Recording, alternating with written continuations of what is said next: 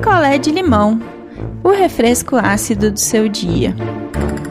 Oi, gente! Voltei para mais um picolé de limão do nosso especial de férias. História bem desagradável. A história que eu vou contar para vocês hoje é a história da Priscila e do cara aí que ela namora. E vamos que vamos. Vamos de história. A Priscila conheceu esse cara há cinco anos. Eles estão juntos há cinco anos. Vou falar desde o começo, né, do relacionamento deles. A Priscila, uma moça gorda, esse cara, um moço gordo. E tudo bem. Eles namorando, feliz da vida, nananã. Até que esse cara resolve fazer a cirurgia bariátrica importante dizer aqui, ambos assim com os exames todos ok, né? Até hoje a Priscila, colesterol ok. É importante falar porque muita gente acha que só porque a pessoa é gorda ela não é saudável. E isso é um erro, isso é uma mentira, isso é gordofobia. Então, ambos com os exames ok, só que o cara não estava feliz com o corpo dele e também é ok fazer a cirurgia bariátrica se a pessoa quer, né? E, e acha que tem que fazer, ela vai lá e faz. E foi o que esse cara fez.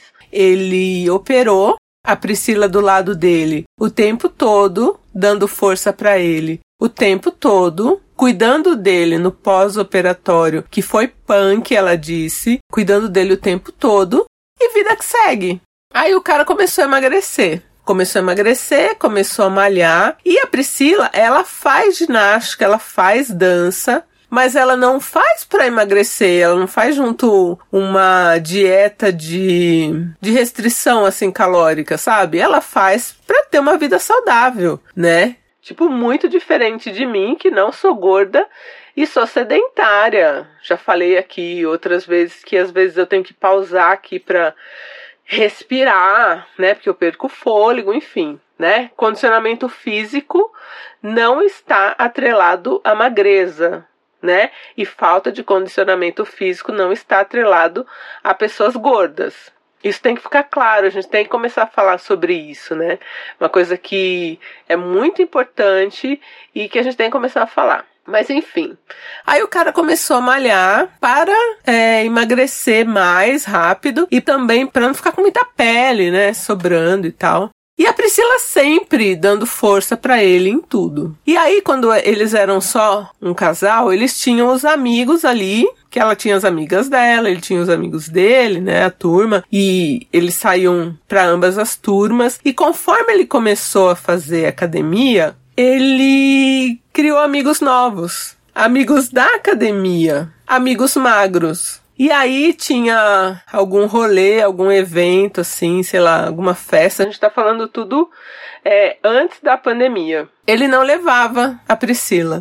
Não levava ela mais. E aí ela foi começando a. Ela, né, começou a ficar triste e tal. E as amigas dela já pegando ódio dele, o que é normal e necessário até, eu diria para proteger a Priscila e eles acabaram terminando. E ele seguiu a vida dele de pessoa magra, que agora era bem gordofóbica, e a Pri seguiu a vida dela. Mas ali sem namorar ninguém, muito machucada ainda. Aí agora a gente chegou em 2020, início de pandemia, deu um desespero nesse cara e esse cara pediu de novo a Pri em namoro porque ele não queria passar o tempo sem ela. Porque eles terminaram e a Pri, não sei porquê, mesmo machucada, quis, assim, não é que ela quis continuar amiga dele. Ele falou, ah, vamos continuar amigos, sabe aquela coisa? Ela devia ter falado, meu, vai.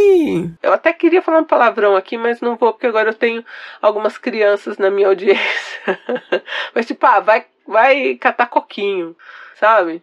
Ah, vai se ferrar. Se ferrar, posso falar, né?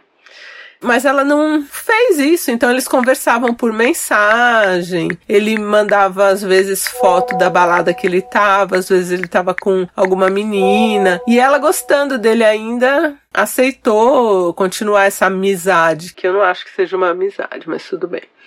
E aí a Priscila ficou feliz e voltou com esse cara.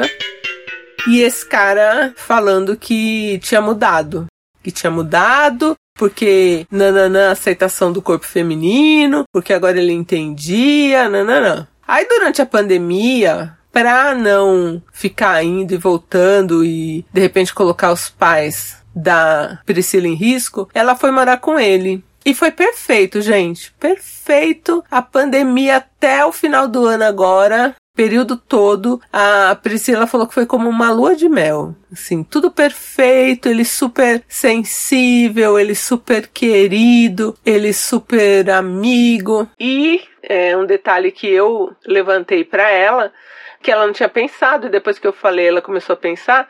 Só que, né, durante a pandemia eles estavam confinados dentro de casa só os dois. Ele não levou ela para nenhum lugar, ele não apresentou ela para os amigos magros, nada.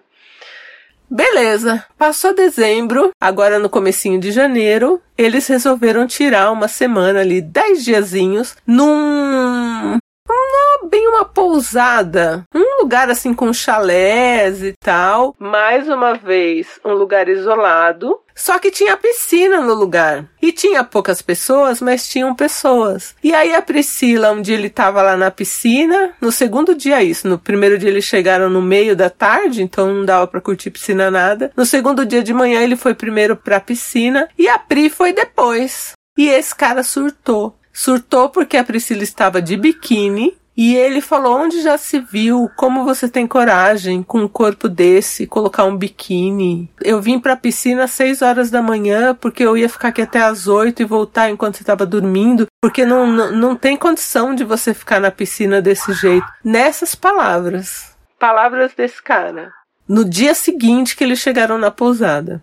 E aí a Priscila chorou, porque assim, no final do relacionamento, mesmo ela continuando a, amiga desse, desse cidadão aí, ele foi muito cruel com ela. E ele estava sendo cruel igual. E aí ela chorou muito nesse dia, aí ele saiu, mas não tinha para onde ir, porque era tudo ali dentro do, tipo resort assim, né, dos chalés ali, não, não tinha para onde ele ir.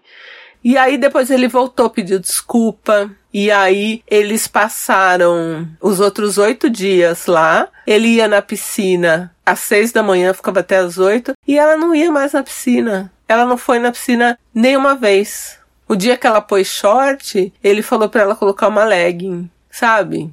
E aí, agora é que vem o pior para mim. Por que eu falo sempre que a gente não pode ser ONG de macho? Ele diz esse cara, que ele trata a Priscila assim porque ele tem traumas de quando ele era gordo. Só que eu vou retomar aqui para vocês um, um, pensamento que é meu, tá? É, sobre ser ONG de macho. Nem sempre a ONG de macho é, é referente a algo financeiro, sabe? O cara ali tá querendo que ela seja terapeuta dele, que ela seja a, a mãe dele para cuidar dele, porque tem isso também. Agora ele tem uma alimentação diferente. Nesses oito meses, ela fazia comidas, sei lá, saudáveis para ele e tinha que ser tudo do jeito que ele queria. A empregada dele, porque ela que limpava a casa e fazia tudo. Ele falando esses absurdos, essas crueldades para ela, ela tem que entender e tem que acolher o princeso Sabe? Então isso também é ser ONG. É ser suporte de um cara que tá te tratando dessa forma. E aí é que tá. A Priscila, ela acha que ele gosta dela. Vendo de fora, eu acho que não, mas eu tô de fora, entendeu? E acha que aos poucos ele tá mudando. Mas eu acho que esse cara não vai mudar. Ele é gentil com ela quando eles estão isolados quando eles estão com, sei lá, com mais três pessoas que sejam no mesmo ambiente, ele sempre é cruel. Ele sempre, assim, não deixa ela comer as coisas. Mesmo que seja, tá todo mundo comendo batata, e aí ela não pode comer batata, sabe? E aí agora, como que ela foi para um lugar de férias e ela não foi pra piscina nem um dia e teve que ficar andando de legging porque esse cara, ai, ele tem trauma, sabe? Não tem a menor condição. Não consigo.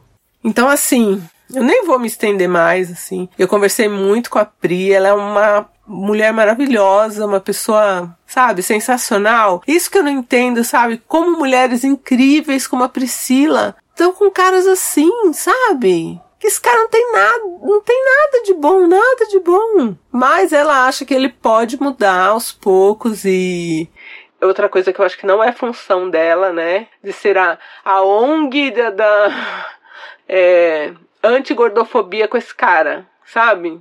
Ter que ficar panfletando agora pro seu namorado não te tratar mal. É, é, olha, é, é, muito pra minha cabeça, é muito. Eu entendo a Pri, eu sei que ela gosta.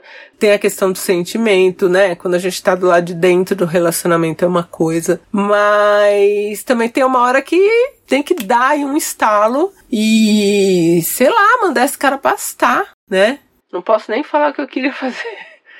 Mas, Pri, assim, eu sei que você quer tentar, que você acha que ele vai mudar, mas não estou otimista. Não estou. Quero o seu bem, quero ver você feliz. Se estar com ele te faz feliz, mas eu te fiz essa pergunta e você respondeu o que para mim? Por enquanto eu não estou feliz, mas eu acho que um dia eu vou ficar assim, falando em relação a ele, né? Que um dia ele vai te fazer feliz. Não, não dá pra gente pensar em, em ser feliz no futuro com o cara que tá te deixando infeliz hoje, entendeu?